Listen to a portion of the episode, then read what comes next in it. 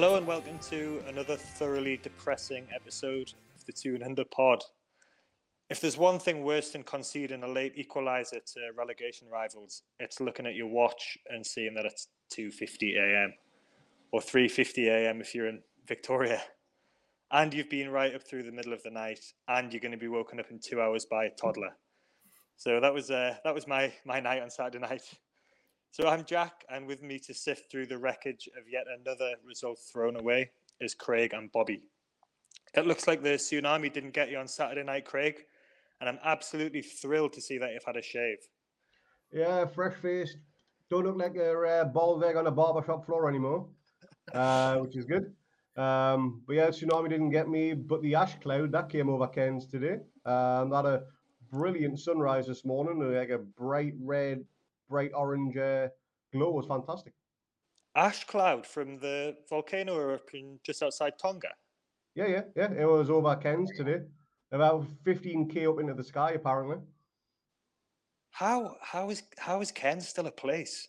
All the stuff that ha- all the stuff that happens. Yeah, it shouldn't exist. It really shouldn't. But uh, it's like one of those places when it's like a, the cockroach of the world. When everywhere else is dead, Cairns is still going to exist. It'll just be Cairns and a lot of cassowaries running around. Crazy. Bobby, any any ash clouds in Ballarat? Bobby, how are you? Uh, good, thanks, mate. No, no ash clouds, just dark clouds, mate. That's uh, that's what we get here. Some snow. So, but today was 23 and sunny, so I'll take that. Good stuff. Dark clouds over Ballarat, dark clouds over St James's Park. I think after the weekend. So Newcastle have now thrown away 21 points from winning positions in the league this season, and we remain marooned on a solitary league win from 20 games. Really, it's quite amazing that we haven't been relegated already with stats like that. I think something with the way the league's gone this season is playing in our favour a little bit. But whatever bounce we might have hoped for um, to get from changing the managers definitely failed to materialise and there's no question that we we are staring down the barrel of relegation.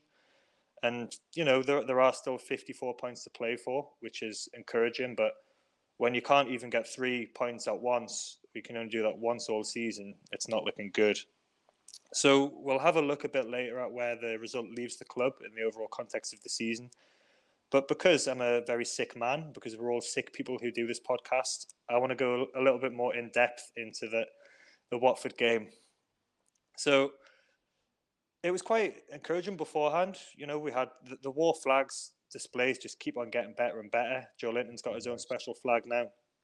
We had Kieran Trippier and Chris Wood making their league debuts. We set up in a 4 3 3 formation. Um, Allan St. Maximin gave us the lead after 49 minutes before Watford very, very deservedly equalised on 88 minutes. It's another late, late uh, concession for Newcastle. And I don't think even sort of the, the most one eyed Newcastle supporter would claim that we deserved to win that game. I think we were doing the watch along, um, and I think we were pretty unanimous. There was us and everybody who was watching that we were struggling, that we were probably going to concede, and that we didn't deserve anything anything from the game. Really, we had one shot on target in the whole game. Watford had five shots on target. So, Bobby, I'm going to come to you first. Really bad, bad result terrible performance. What's your assessment of the performance from Newcastle on Saturday against Watford?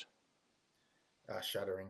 Um, oh, you know, we were all up for it, as you said before the game. We get Chris Wood in, a striker we needed. Um, the War Flags display was absolutely elite. You know, you're talking Borussia Dortmund type mm. standard, and you know, how can you not be up for that? And then you get a performance from these players. A lot of them still with us from the championship, and I don't think they can lift their levels at all. I just don't think they've got it in them um, after that, and it's a big, big worry. Um, we always seem to come up with a new problem area every week. So it was we needed a striker desperately. We got one, and now it's centre defence. But I reckon it's more our midfield as well. It was just totally anonymous in there, and Watford's last Watford's last ten minutes. Uh, I just think they had ample opportunities to kill the game as well because Shelvey and Longstaff were just nowhere to be seen. Hmm. Yeah, the the midfield, like you said, it's funny because we desperately needed a striker. We got one, that that kind of seemed to jump the queue and, and prioritize a little bit over cent- central of defence. We've been chasing potentially unattainable targets at centre back. Um, I think the fact that we've got more than one cent- fit centre back probably plays into that as well. So we did have people who could play, even if they're not playing to the standard we we hope they're going to. But like you said, I think we, we needed three or four players before this game. Uh, we still need three or four players in those same positions. Uh, midfield was very very poor. Uh, Shelvey, Shelvey's di- he's difficult. I remember talking on this podcast a while ago, and I said that I thought Shelvey was a lost cause. He's just a player that I just can't warm to. I don't think um, I'm ever going to. Uh, I know I know that it's his style that makes him look um, lazy. Maybe he, maybe he's not lazy. I remember Steve Bruce once saying that he actually had the best running stats of any of the central midfielders in one game, which maybe says more about uh, the other central midfielders than Shelvey. But he he seems to have kind of reverted to type. He can go through spells where he plays well and then he, he drops off. And he was poor the other day. Longstaff's slow. He doesn't seem to suit that position. The problem is we don't really have anybody else who can step in and play particularly well. I don't think. Craig, what Sorry. do you think? Yeah, the, the midfield is a massive uh, cause for concern right now. Shelvey, he's like I said in a tweet earlier on today, he's a one trick pony and he's forgot how to do that trick. He's just he's not the player he was when we first signed him, albeit that was a good couple of years ago now. It'll be was it five, six years ago this transfer window we got him now? 2016, I think. Mm. Yeah, so be I- uh, what six, seven years now then maybe. Yeah, seven years Yeah. maybe. Yeah. Yeah, 'cause it was, it was the winter transfer window we got him. Um, yeah, he's from then he's just rapidly gone downhill. Uh, Longstaff is a shadow of the former player he was once promised to be. Uh, he's just too slow. He's got the turning circle of a yacht. He's just I don't rate Sean Longstaff anywhere near as much as I once did. I think we all rated him quite highly at one point. But yeah, he's uh, he's playing for a new contract. With performances like that, you'd be lucky if you'd get one for Whitley Bay. I just Mm. don't see how anyone thinks he's Premier League quality. Um, the two wide men, if you want to call them wide men, in uh, St. Maximin and Fraser, ASM gave away the ball far too much in that first half. Every time he got anywhere close to anyone trying to do a little trick flick, back heel, whatever, they were just disposed straight away. And then they're on the counter attack, leaving us heavily exposed. And every time we were uh, against on the counter attack, I always thought we could have conceded. We never looked like we were calm or comfortable in defence, but that's been the story since day one of the season. I just want to touch on Saint Maximin because I, I was just watching him in that first half. I was getting so frustrated because we were saying on the when we were watching it, he's he's talented. He's he's in the team because he can go and do something like score a goal out of nothing, which he then went and did four minutes after half time. I sent a tweet out at half time and it just said Saint Maximin is annoying me, and he was annoying me. And then I I'd reverse jinxed him, so he came up and did what he does, nicked the ball, and he scored a really good goal. But is is it worth? We, don't have many other options at the moment, but is it worth having a player in the team like that who is very hot and cold? He's hit and miss. He's going to do nothing, but then he's going to pop up, and he's one of the only players we've got who can actually score a goal at the moment. What do you think, Bobby? Uh, in a perfect world, no. I think um, we've seen, and I mentioned this on one of the early podcasts about uh, St. Maximin being a watch and see when there's a, a system that needs to be played both offensively and defensively, and he's got to fit into this system, he goes missing, and he's shown it in his past as well, and it's why he hasn't got the big moves. You know, for his unbelievable highlight reel and unbelievable talent, there's no big clubs knocking at his door. So, in a perfect world, no, but we're not in a perfect world at Newcastle. We we need his goals or his threat of goals to get us out of it. And I just think when we went with the four three three, I don't think it suits us at all because ASM out wide, it's never worked. I don't can't remember a time where it has worked. He needs to be playing just behind the striker um, to to utilize him the best way and not have him do all these tricks and turns on the side and then lose the ball. So look, there's a lot of issues and a lot of red flags up at the moment, and he's probably people will be listening to this going, "Oh, come on, he's not even our worst issue. There's more things to discuss." But unfortunately, he's just part of a a, hmm. a bank of issues that are costing us at the moment. Hmm. But on the flip side of that, if we didn't have him, he scored against Man United, he scored against Watford, he scored against the equaliser against Brentford. So he's one of our only players who can actually score a goal. So there's issues absolutely ravaging throughout this team, and he, if he can be utilised properly, is a, a very useful player. But and he's he's funny on Twitter as well, which is good. Good news for the fan base. He's uh, he's some of the stuff he does on Twitter is absolutely amazing. Um, but as in terms of a serious, uh, if you want if you want talking about building a squad and building a team, it's difficult to see where he kind of fits in in the long term. Um, and you can see why he likes Steve Bruce so much because if Steve just said, just go out and play, just go out and do your thing, which and indulge him, which you did seem to do, then play, players going to like that, aren't they? Yeah, absolutely. Especially with uh, any player with an ego, um, allowed to do what he wants to do on the football pitch. I don't think Steve Bruce had any tactics, so there was no fitting into a system. It was just go out there and enjoy, boys, and do what you can do. Um, yeah. And I think we're, we are going to talk about Eddie Howe later as well because he's he's been copping some criticism lately, which is fair enough. Um, but and it, it did seem worryingly a little bit like he was using the kind of tactic of let's just try and give it to St. Maximin and hope he can do something. Um, I really was worried about our lack of attacking cohesion against Watford. Uh, what did you make of Chris Wood, uh, Craig, and his his debut? It was quite quiet one.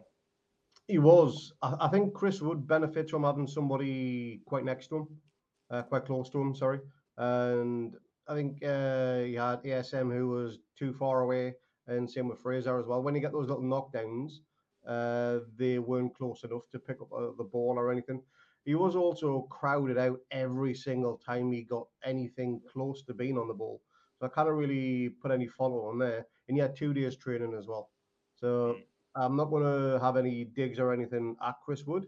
I just think he was thrown into the mix, not necessarily too early, but he just didn't have enough time to get the game plan or anything like that. And time will tell whether he can click with uh, Fraser and uh, St. Maximin if they can squeeze together as a more compact three to pick up those knockdowns, those loose balls, and everything. That's where it's going to be critical for us, them three working together, especially over the next six weeks with uh, Wilson being out. When I was watching the, the highlights of Chris Wood's goals for Burnley, it really struck me. I think there's about 50 goals, 55 goals, and there was a highlight reel of every single one. And it really struck me how uh, he linked up with Dwight McNeil.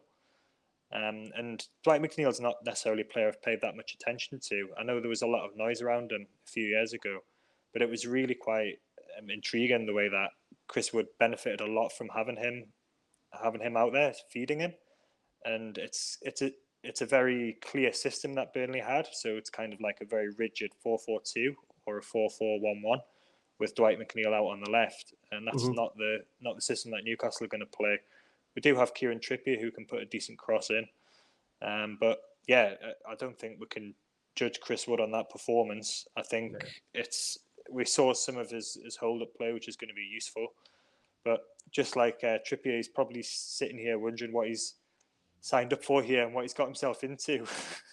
I'm sure the bank balance. I'm sure the bank balance doesn't. Um, when he, when he gets his first paycheck, he's going to be okay after that. But um, no, yeah, I thought Chris Wood was okay. Like I think he's um, he'll provide something for us. We didn't sign him to, to score 30 goals in a season. He's going to offer something. But again, it's about the system we play and having no wideman. I suppose Fraser can a little bit, but who can take a man on, knock it wide, and then cross a ball in.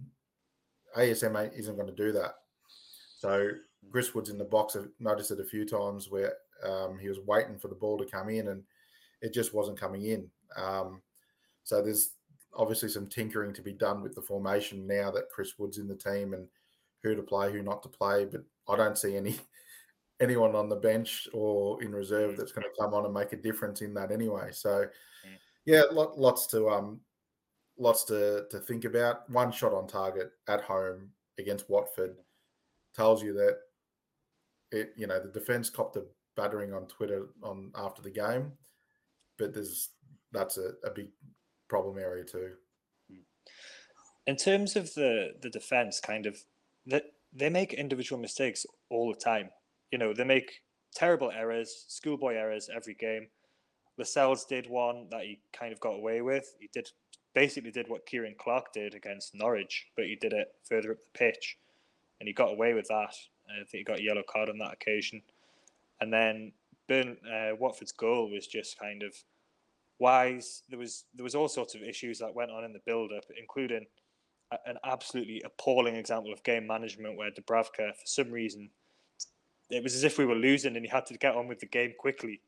Lee was pointing this out on the on the watch along, but what is going on with this? The game management is just non-existent. It's terrible. I, I think I don't know. Do you think there's some kind of mental block here? Because my my take on this is that this is a team so down on confidence. It's down on quality in the defensive areas is there a mental block going on here where we get there obviously is because we get ahead and we can't hold on to hold on to results but what is what do you think bobby is the main problem here that's causing us to, to do this week after week we need a psychiatrist, sports psych, into the building to, to talk. Um, uh, I think, yeah, I think they're mentally blown. A lot of these people, these guys that have been at the club for a long time, I think they know the writings on the wall for them as well.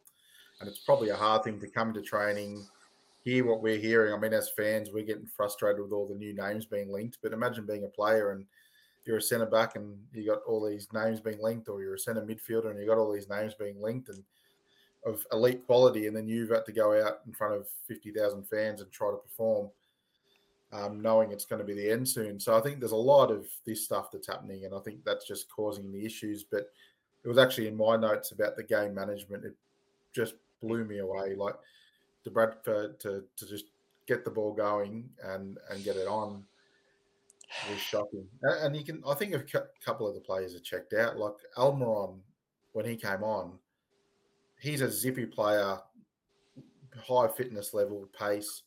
That goal, it was his man that crossed the ball in that he let go. And if you there's vision of him and Dummett in that little sequence, and Dummett beat him to that man. Now that should not happen. He was a fresh man.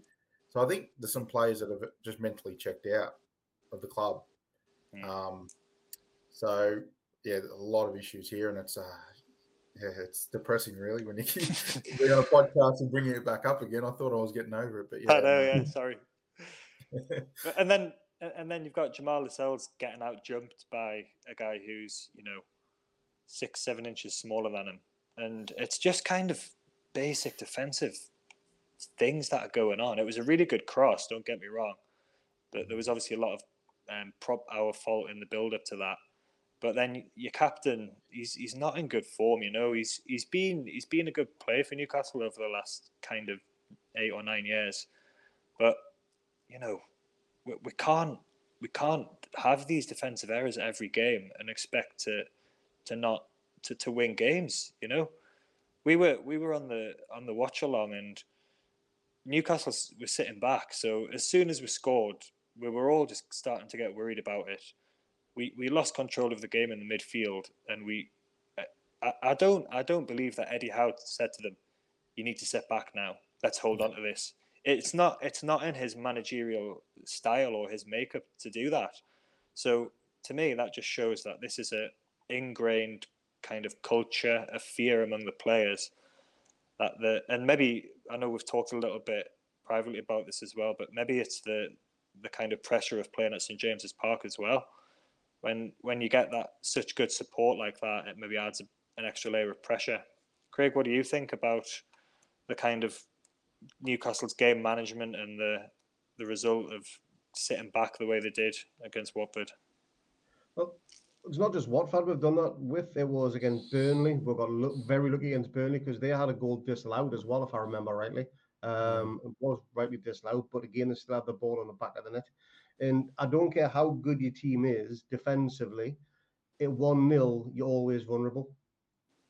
Regardless whether you're at Real Madrid, Juventus, whoever, there's still that chance that the opposing team can get a corner, whip it in, and you're back at 1 1.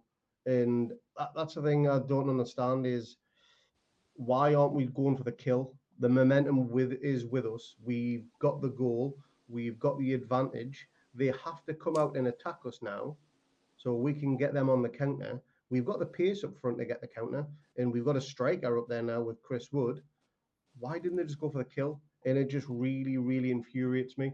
I think maybe that's what Dubravka had in mind when he released that ball early. Right, let's get them on the counter, um, possibly, but it just didn't work. It failed massively and the biggest backfire you could ever uh, ask for. Um, but it's just the mentality now: sit back, protect the lead, and be done with. But that comes from Steve Bruce. I you look at the times when we'd go surprisingly one 0 up in a game, and we wouldn't have another shot on target for the rest of it. Or if we would, it would just be from 25 yards out and a trickling off the keeper. Um, it's just something that they need to get out of their mindset. When they go for this break, whether it's in Portugal, whether it's in Saudi Arabia, they need to come back with a, a fresh mind. They need to come back as a new team. Let it be their preseason. Let it be their whichever. And they, if they come back with the same mentality that they're already down, that they're already defeated before they even step onto the pitch, then mm. we might as well not even bother watching because it's mm. so soul destroying for every single supporter out there. That's not the Newcastle United we grew up watching. I mean, unlike yourself, we grew up with uh, the entertainers and everything like that. There is no way Keegan would tell his team, yeah, let's just go for a 1 0 win and sit back. And you're absolutely right with Eddie Howe. It's not in his game style, it's not in his mentality. He does not want to uh, see us play boring defensive football. Uh, attacking football is his thing. Uh, it's his niche effectively. And the quicker those lot can get into that, buy into that system, then we've got a chance. But it's, I'm so angry still, so frustrated. But yeah, it's one of things. I had a, had a rant there. I do apologise, but yeah, uh, they need to buy into it and buy into it quick, or else we are down. Everyone was feeling so much better, and it's I've just dragged everyone down again. I'm so sorry. Thanks, Jack. any Bobby? Any final thoughts on this game before we move on and talk about something else? Um, no, look, I think we've covered it. I, look, I saw on the vision Eddie Howe trying to tell the boys to push up, so it was definitely not him. There's a, there's deeper issues at the club. I think Dex has been big on this as well when he mentioned uh, about the mentality, and it, it's a squad that's broken at the moment. The early um, high spirits that had when Eddie took over is sort of dissipated, and that sort of says to me there was deeper issues, underlying issues previously, and it's just the honeymoon sort of worn off, and now it's um, yeah, they're coming to fore, and all these different changes and everything that's going on. So I, I just see massive issues here, and I'm hoping that they can get a couple of signings in before Leeds. Watching Leeds against West Ham, I don't like our chances, but um, hopefully a few signings can come in and they're big players and hopefully can change the mentality of the group. Mm. I think if Eddie didn't realize the scale of this job, I think he did, but I think he, even more so, I think every day he's learning. He, he knows which players he can trust. He's learning who he needs to get rid of, but he's he's working at the moment with an arm and a leg tied behind his back, isn't he? Effectively, he's trying yeah. to make the best the best of what he can. So we're gonna we're gonna talk a little bit more about Eddie Howe in the next section. He's been getting a little bit of grief, um, and we're gonna just talk sort of generally about where Newcastle where this leaves Newcastle and the current sort of mood and atmosphere around the club. So we'll be back after this.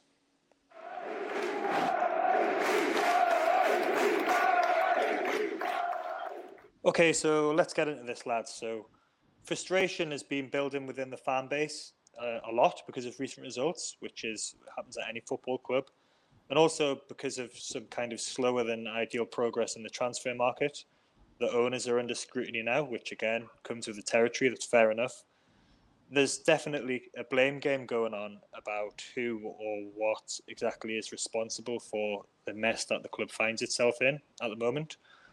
Uh, most people would probably agree that there's one reason or one main man, which is why we're in this mess. Um, but sort of keeping on talking about that isn't going to move things forward at the moment.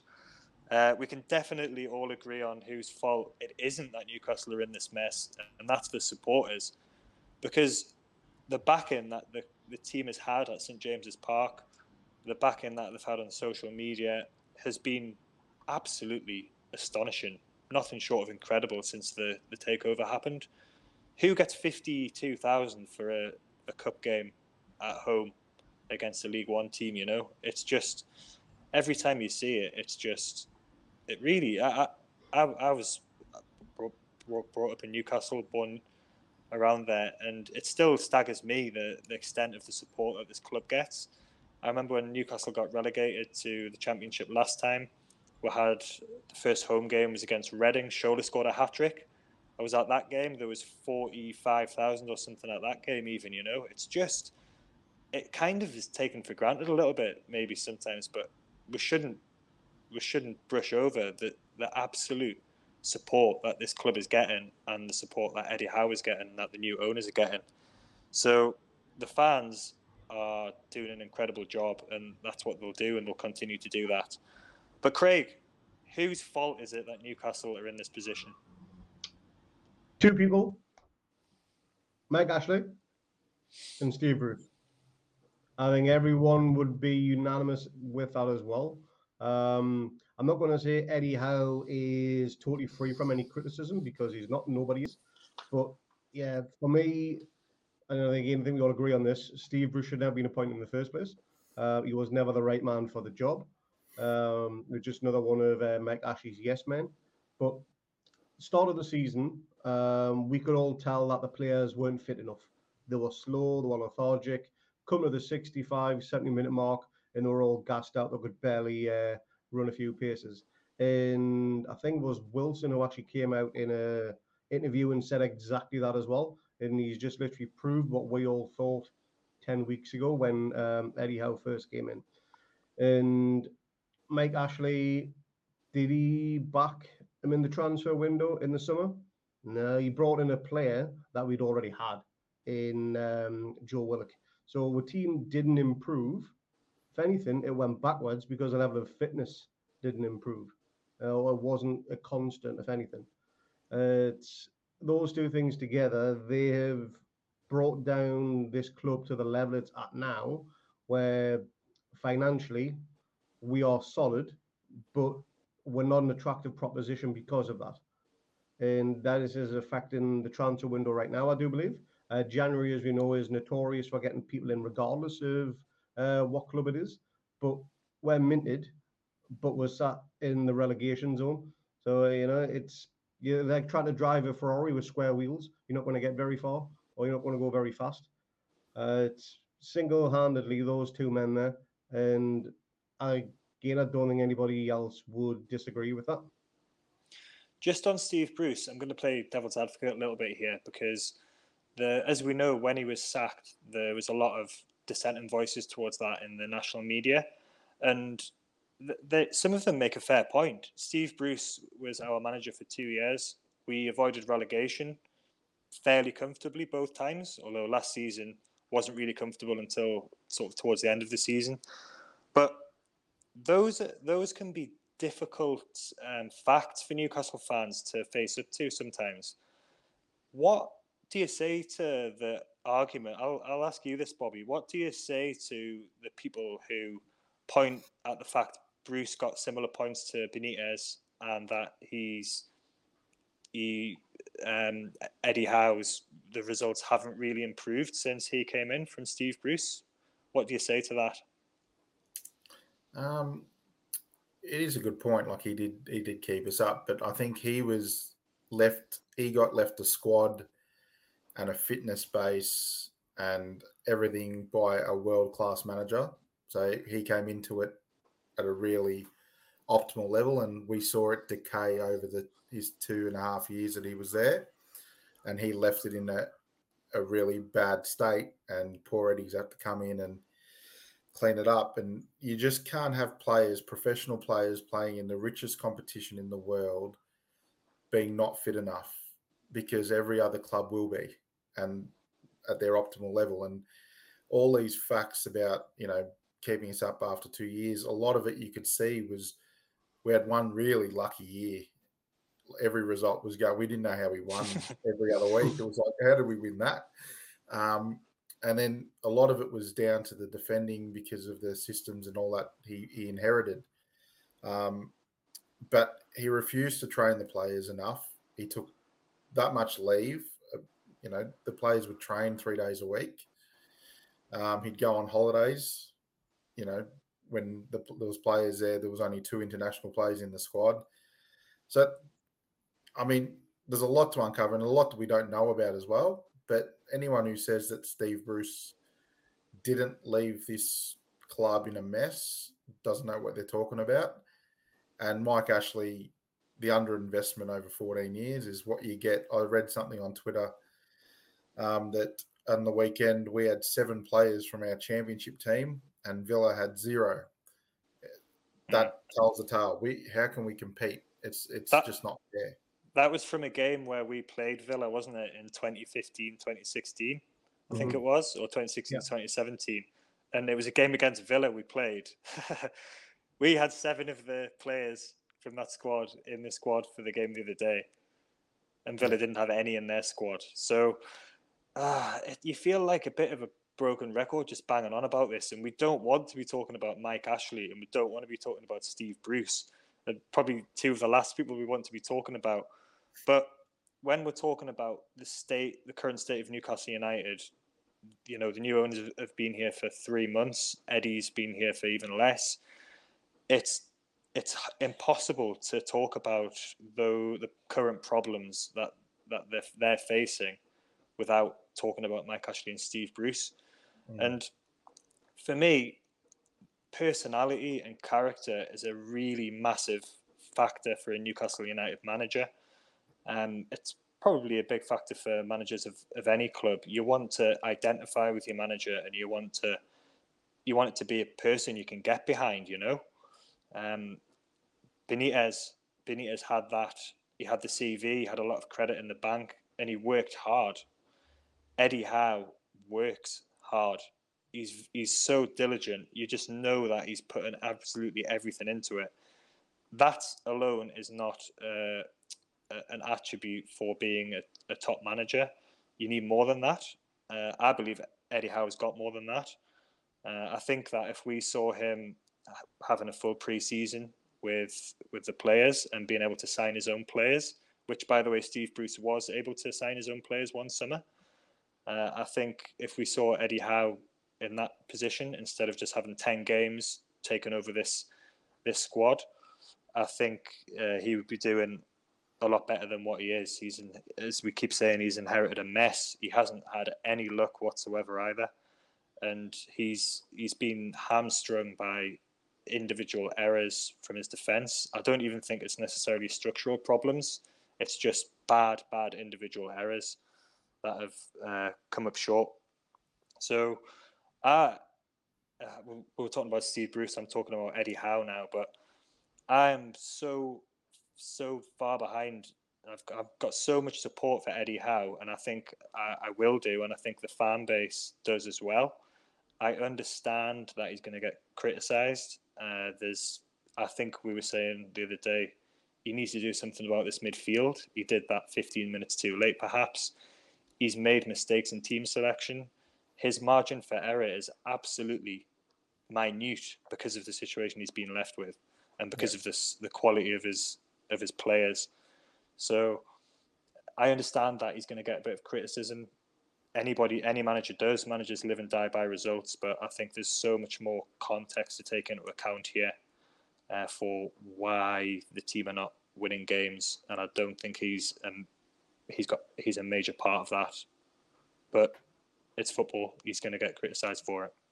What I do you think? Talking, sorry, I think we're talking about two different things in a lot of ways sometimes, and I think we can criticize some of his decisions, and and that's fair. I think it doesn't matter who you are. I mean, Benitez was a god at his time in Newcastle, but there was elements that you'd criticize.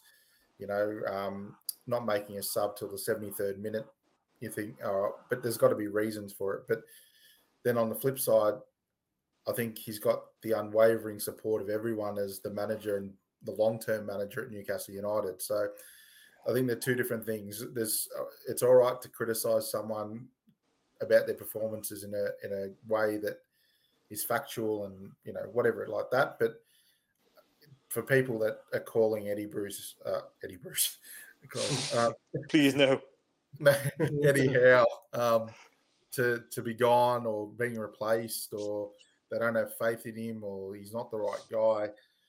That's just nonsensical. It's just not not right. It's just um, a lack of understanding what he's inherited, and I, I agree with you, Jack, in the fact that he's so hardworking. He just he's so different to what we've had in the past, and his character is someone that you want to have represent the club. So, hundred percent fully behind him, um, and I think majority of fans will be too. Craig, yeah, completely agree. Um, I'm all for Eddie Howe. I think a lot of people would have chosen Eddie Howe if, say, Ashley had have been sacked and there was no takeover. He would have been a fan's choice, I would have thought uh, just because of again his work ethic. Um, he's young, he's English, he's uh, he's an upcoming manager, and I know a, lot of people call uh, Steve Bruce a bit of a dinosaur, which I'm probably guilty of doing it myself. I think uh, Steve Bruce time has come as a manager. Maybe he should retire, maybe not. But I think getting someone fresh and like Eddie Howe, who I think he took a, a year off and he went to study at Atletico Madrid uh, he spent time with Diego Simone, uh, Diego Simeone over there, learning uh, his ways. And there's not many better coaches in world football to learn from than him. Um, so he's not as if he took a year off just to sit on his backside watching TV. He went out to learn, improve himself, and that just shows his hunger.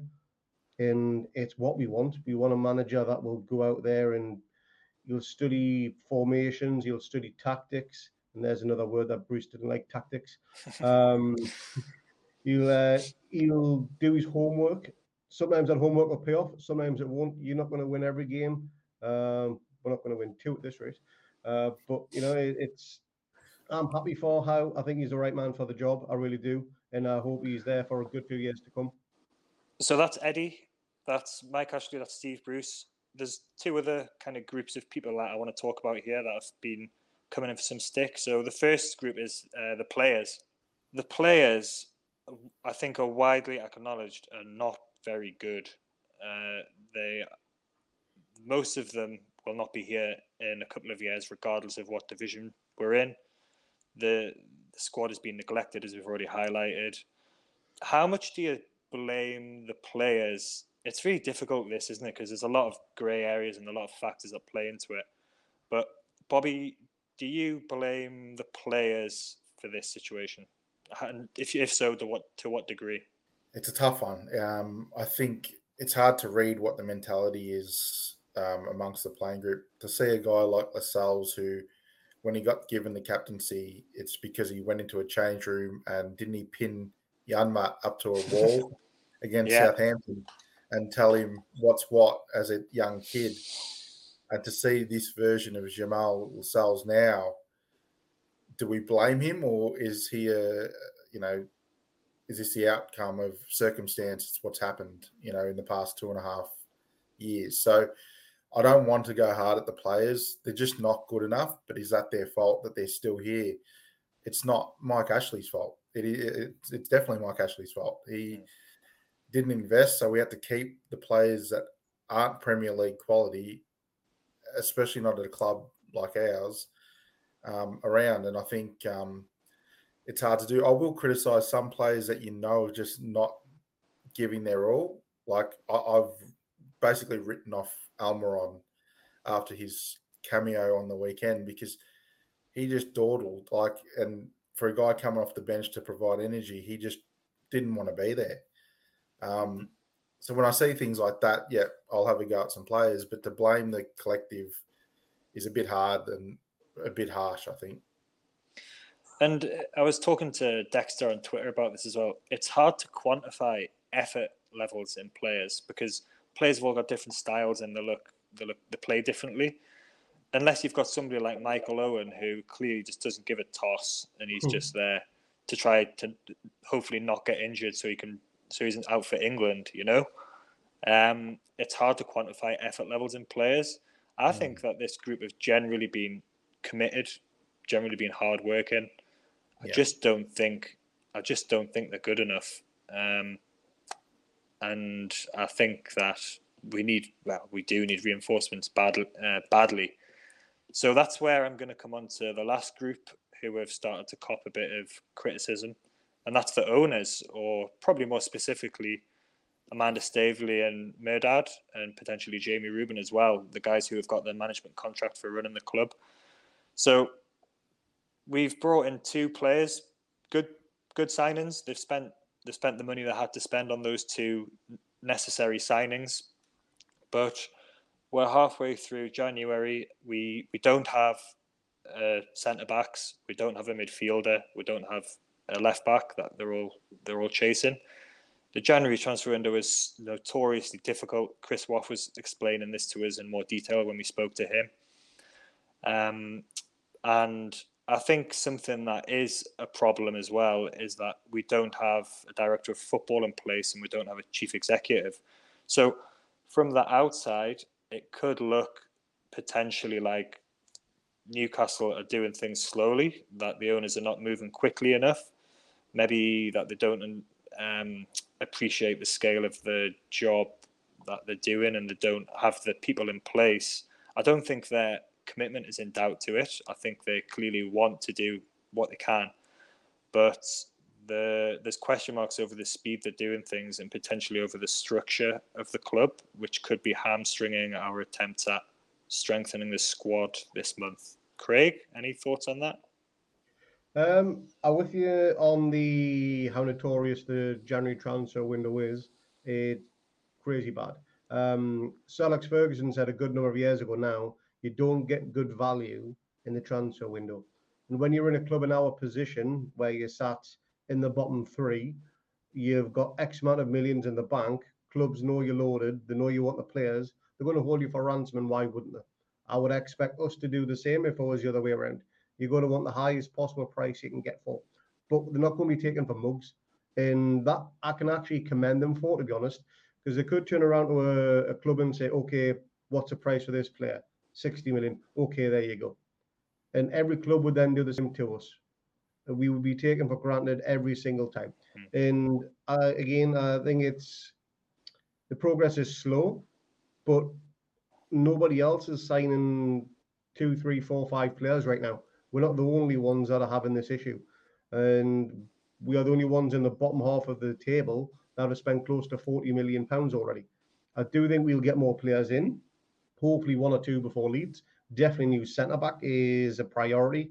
Uh, a new midfielder that is another priority. I think we all said what six, seven weeks ago, a new spine of the team is what's needed. And I don't think we will get them. I think they are working in the background. Um, Luke Edwards said not so long ago that two deals are very close. Um, how close is close, nobody really knows. But if they're in before Leeds, it can only have a positive effect. And we'll see what happens with that. But yeah, I get the criticism on the owners, but it's their first ever transfer window. It's a January transfer window, and it's a very unique situation we find ourselves in. And I'm pleased with what we've done so far. Could be better, absolutely. We could have said no one. and anyone thought about that one? You know, um, I'm happy with it. What about yourself? Bobby, Bobby, I'm going to come to you just on the structure of the club as well, because there was we've been talking about Dan Ashworth for a while. We heard a little while ago about Michael Emenalo. There's a few reports today that potentially Peter Kenyon could be in line for a chief executive position. So the NUFC.com reported uh, yesterday, I think it was, that Nicky Hammond, who was the guy who came in to kind of try and help with the transfer situation, that he left his job after a week, something like that. Uh, George Caulkin and Chris Waugh wrote an article for the Athletic today where they they name check Nicky Hammond, but they don't seem sure whether he's still there or not. What's your take on the executive kind of situation, and do you think somebody should have been appointed by now? I, I know in terms of a permanent person. I think they're doing the right thing by taking their time to get the right people. They've had to do it backwards, as that article in the Athletic, and I encourage if you've got a subscription to read it because um, it points out uh, a lot of things that made me feel better about about the club. But in terms of yeah, Nicky Hammond, that was a big surprise for me. That was um, he was brought in to deal with the agents and to deal with the contracts and to deal with these little little intricacies that our owners don't have any experience of. And you hear that after seven days he was gone. So whether they thought, oh look, we'll, we'll be able to handle this, we don't need to pay you the the fees that you're going to get or what, who knows? But it's a worry to be honest because I think the Chris Wood deal was really smart in the fact that we probably overpaid, but Burnley had no choice but to release because we activated a, a release clause. And I would have expected that we would have had a few more of those lined up prior to, to the Watford game, particularly at like the defence. Um, a lot of players around Europe do have those in their contracts, and some of them aren't very high or around the, what you'd buy them for anyway. So that's where my frustration. I wouldn't.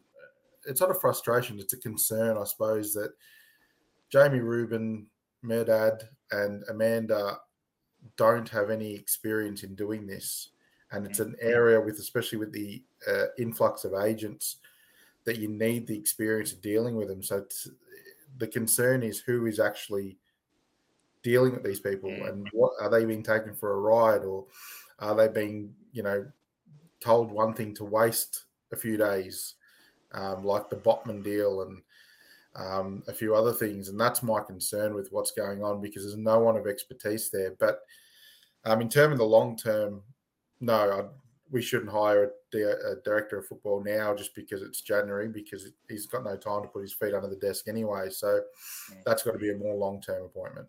Mm. And just uh, just briefly, Rafa Benitez has been sacked by Everton today.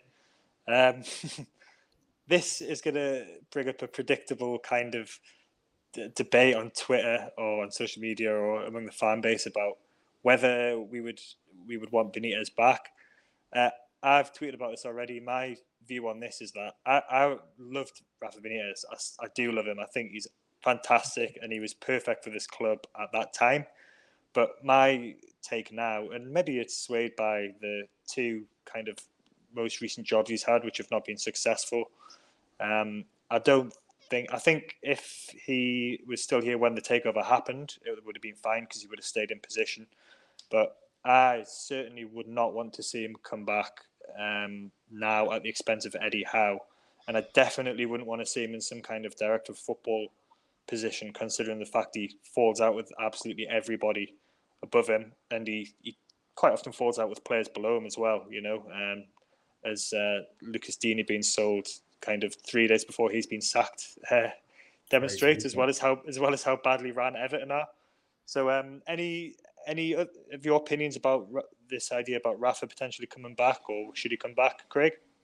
Nah, that ship's long sailed now. Um, I loved Rafa, like you said, when he was at Newcastle, perfect fit. Uh, very surprised when we got him because he just wasn't a Mike Ashley type manager, to be honest. Uh, I think from his very first game right up to his last, uh, he had the best interest of the club and the fans at heart which we haven't seen for quite some time in a manager. And I hope wherever he goes next, I hope his next club is successful, but it shouldn't be, and I hope it isn't us. Bobby? Yep, echo those thoughts of both of you. Love Rafa, he's my king. Um, he was unreal for us. It was like a dream when he was there to, to see him on the sidelines, but not now, and do, especially not as a director of football. We don't. We need harmony in that, and we need people with um, able to deal with people. But um, yeah, I wish Rafa all the success, and um, but yeah, not with us. Okay, that's uh, that's us out of time. I'm sorry for kind of depressing everybody with this podcast. It was a bit of a depressing I, episode. I know. I feel. I feel. I feel miserable now. Really sorry. don't blame me if you tuned off after five minutes. What, though, don't worry. what can you do though? We've got like I. I think I am. I'm positive. I am still positive. I think, and this is kind of I can be accused of having a defeatist attitude in saying this, but even if we get relegated, the club's still in a much much better position if we get relegated than it than it was before the takeover happened. So I am extremely optimistic. I've been patient for 35 years of my life to try and see Newcastle be successful. So I can be patient for a little bit longer, even if that means a year out of the out of the top division. Um, I am very optimistic for the future, but it's hard to. Uh, sometimes it's hard to be optimistic when you're up in the middle of the night watching Newcastle, watching Jamal Lascelles defend, or watching Dubravka throw the ball away or something like that. So um, I'm sorry about this podcast. I promise, promise the next one will be more positive. We've only had one win to talk about in fucking two months. What can we do? but anyway, don't forget to subscribe on YouTube, follow us on Twitter at TwoAndUnderPod, and visit the website twoandunder.com. We will be doing another watch along for the Leeds game at the same time on Sunday morning, our time. The last one was really successful. We had 1,500 people watching at some point or another, so we're really pleased with that. That's kind of five times more than the, the last few we did. So we're really grateful for that. We love the interaction. We love the uh, the chat. Uh, we're on Facebook as well, Two and Under Podcasts. We're available on all the usual podcast platforms. And we'll be back later this week to get excited about the new centre backs we're going to be signing, the new midfielders we're going to be signing, and the absolute guaranteed three points against Leeds United. Thanks, Bobby. Thanks, Craig. Please don't go and jump off a bridge or something. Not yet. Not times yet. Are, times are going to get better, I promise. I hope so. Cheers, guys. See ya. Cheers later. Yeah.